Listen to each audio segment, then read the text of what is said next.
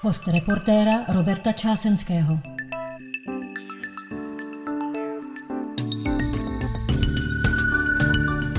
Dobrý den.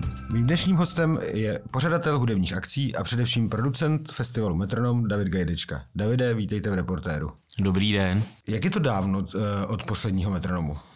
No, když vemu od poslednímu k tomu nejbližšímu, ten velký je odložený na 2022, tak to jsou celý tři roky. Eh, vy jste eh, se ovšem rozhodli teď uspořádat takový malý metronom. O jakou akci půjde a v jakém termínu bude?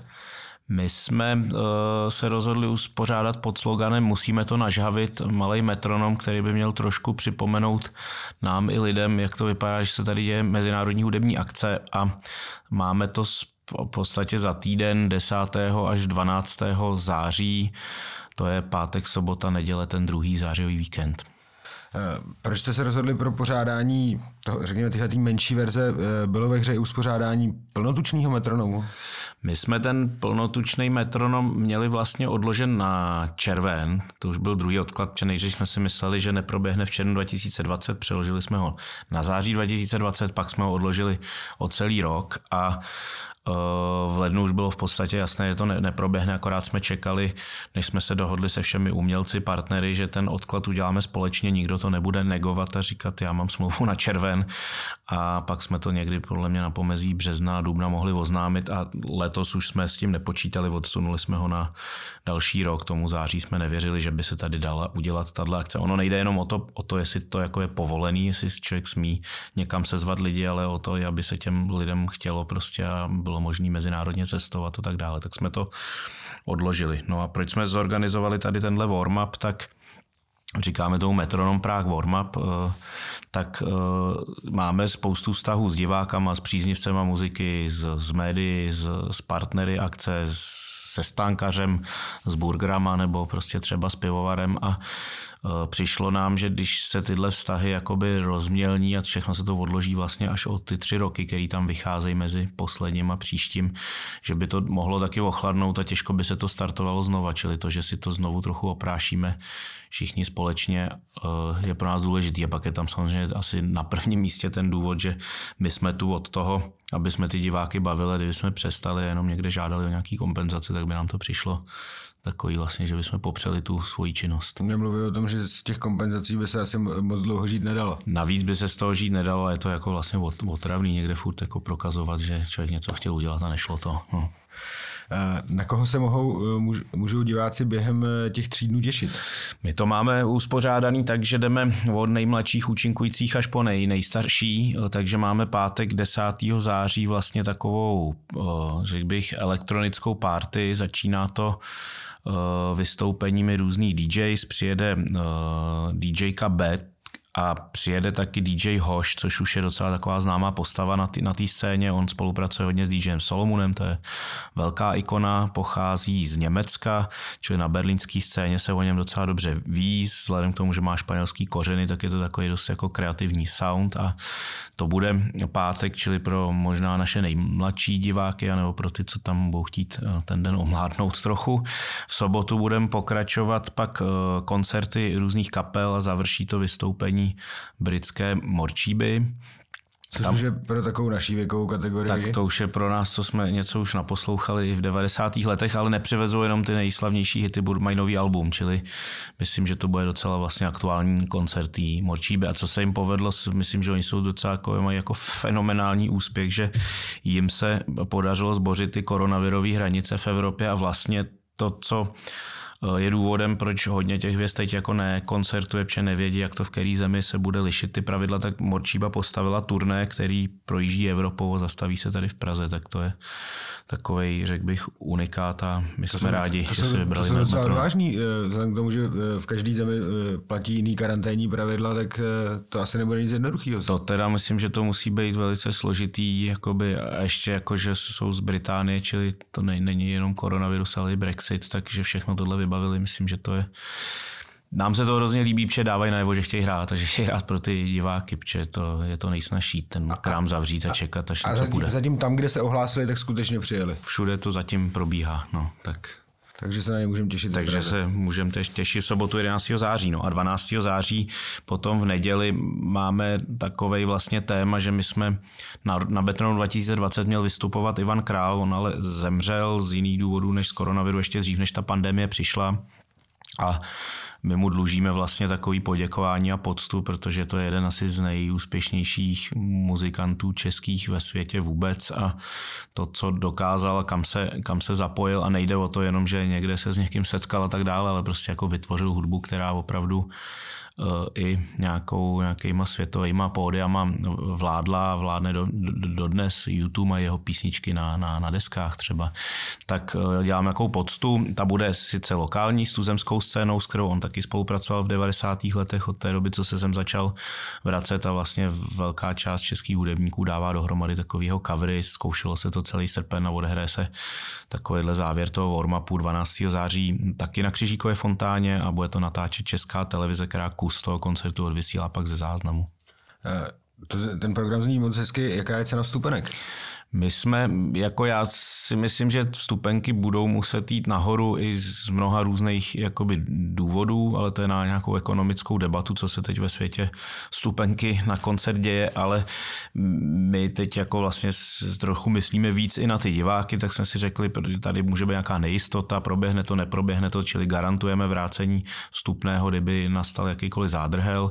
Máme to takhle už u všech našich akcí zhruba dva roky a uh, držíme ty vstupenky nízko, čili na, na tu první, na tu elektronickou party je to 5, 500 korun, stojí vstupenka na ten den s Morčíbou, na všechny ty koncerty to je 800 a poslední, ta podsta Ivanu Královi uh, je za 600, za 1200 se to dá koupit celý jako třídenní, pokud někdo by chtěl každý den vyrazit na výstaviště na tu fontánu. A tyhle, tohle jsou ceny v předprodeji nebo budou i na místě? To jsou ceny v předprodeji a pokud se to nějak nevyprodá nebo nebude to, takže zbyde málo lístků, s kterými se museli pak trochu škudlit takzvaně, tak si myslím, že udržíme i na místě tyhle ceny. Kolik vlastně je teď eh, aktuálně povolených návštěvníků? Kolik vám tam smí přijít lidí a kolik očekáváte, že tak zhruba přijde? No, ona je to teď nějaká rovnice. Myslím, že v září to bude rovnice, že tři tisíce může být jakýchkoliv návštěvníků a ty další se musí nějak dělit na půl mezi očkované a neočkované což eh, nevím, jaký nástroj na to vláda vymyslela, jak se to bude řešit. Každopádně to je dostatečná kapacita. My tam na té křižíkové fontáně a v tom okolním prostoru jsme někde zhruba mezi dvěma, třema tisíci lidma v součtu, čili tohle se nás naštěstí netýká. Takže očekáváte, že přijde nějakých tři tisíce? Takže si myslíme, že to by mělo být tak asi. Vy jste nedávno pořádali eh, koncert 30 eh, let eh, bez okupantů. Já jsem tam byl a když jsem přicházel, tak jsem samozřejmě jsem musel prokázat tím, že jsem očkovaný nebo, nebo, nějakým, jako, nebo případně teda, kdybych byl testovaný. Bude se tohle týkat i návštěvníků toho warm-upu? Budete, budou to nějak jako při vstupu se kontrolovat eh, tyhle, tyhle záležitosti? Je to tak, já sám jsem se s tím setkal jako účastník jiných akcí, myslím, že to takhle běží všude. Buď to eh, člověk má prostě nějaký důkaz o tom, že je očkovaný, takže eh, řekl bych, se minimálně zdrží při nějaký kontrole, anebo je potřeba prostě ověřit, že má aspoň tři dny platný, nebo jako ne, ne starší než tři dny ten antigenní test. Máme to zařízený tak, že vlastně jsou dvě testovací centra přímo na výstavišti. Jedno je tam při Azylu 78 a jedno je pak někde tam vepředu, vepředu u tramvaje, čili pokud to někdo jakkoliv nestíhá, tak se to dá relativně snadno rychle vyřešit na místě.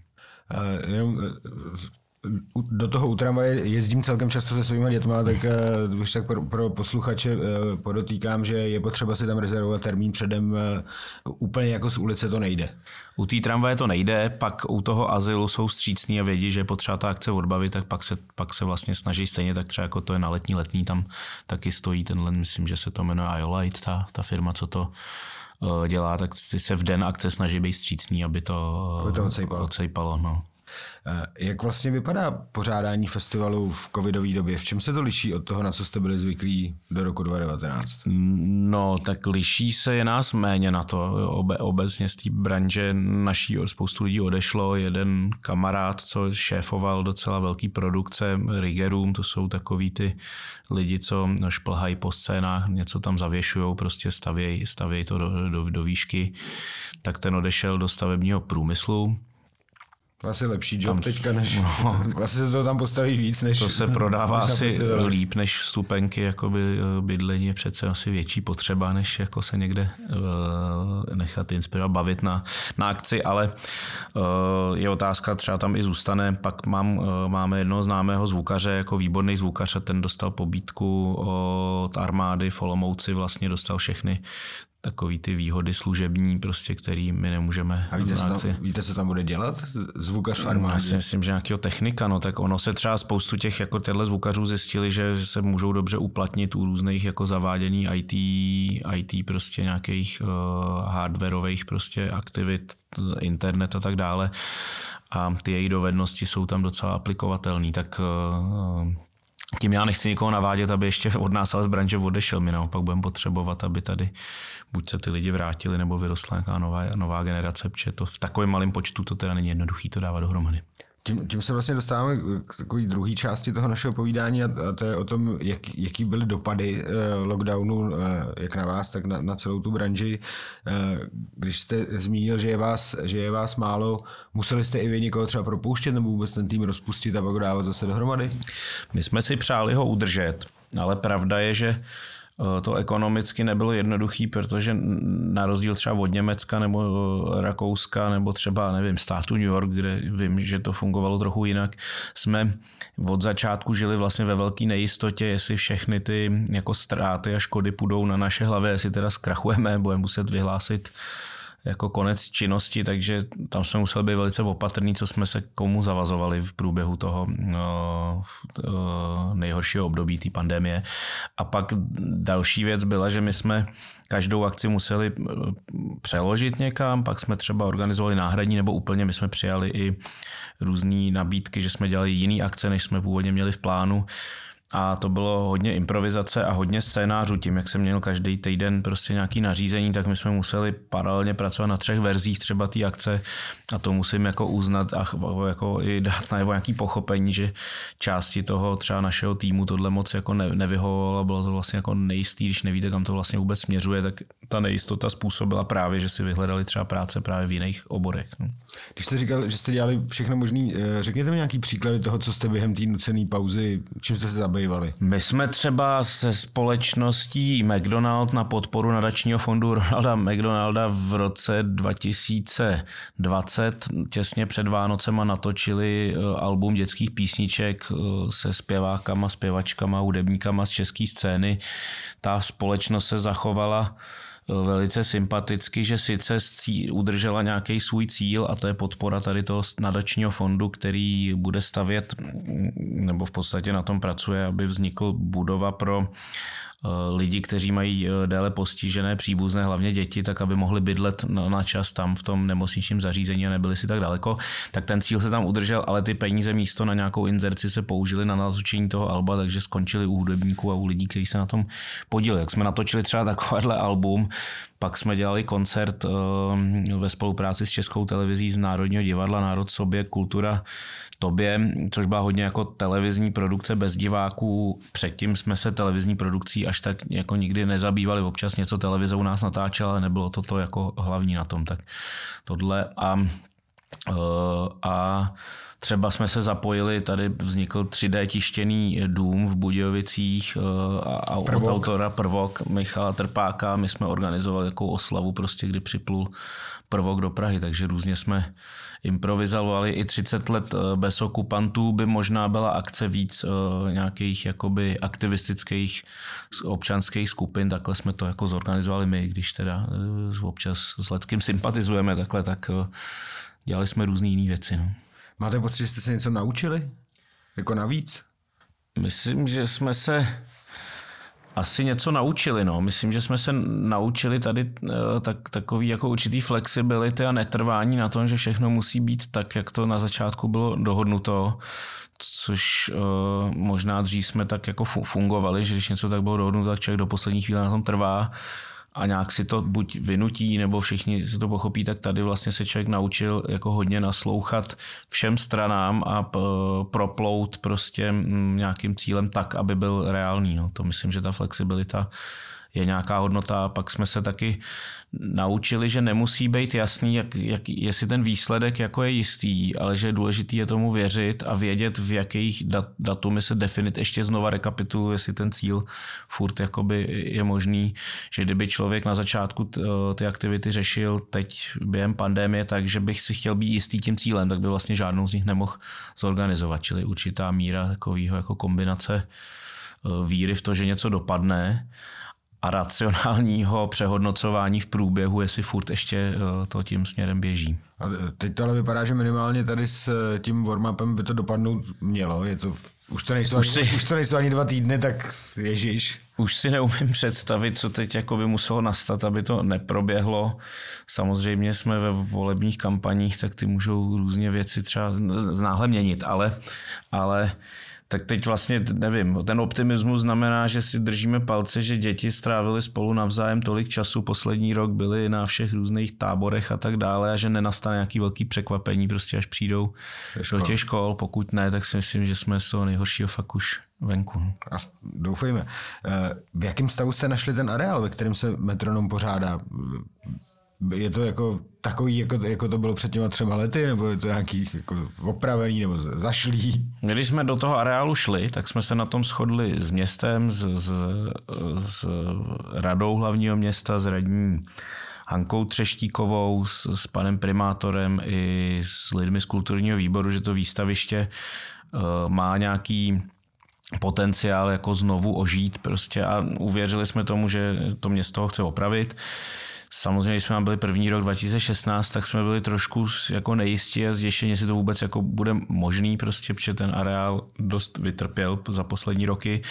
Ale skutečně to město drží slovo a i, i tým výstaviště, Tomáš Žíbl, který to tam vede a dávají dávaj, uh, posouvají to dost dopředu.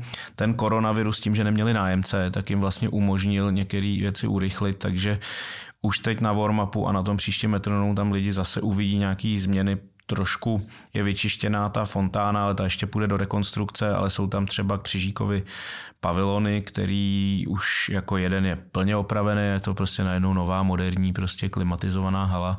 A takhle i ty travnaté plochy kolem se zlepšily, celá ta zóna, co je takhle jako směrem na Stromovku, kde jsou různé prvky pro rodiny s dětma, myslím, vožila začala dávat smysl, aby tam člověk vůbec jakoby trávil čas, jsou tam nějaký bystra nový, tak jako myslím, že ty lidi, co třeba na výstavišti rok nebyli, tak určitě budou zase překvapení, jak se to tam hnulo. Eh, vy jste zmiňoval, že někteří eh, lidi z vaší branže odcházejí. Jak jsou na tom třeba dodavatelské eh, profese? Existují ještě všechny ty firmy, s kterými jste spolupracovali?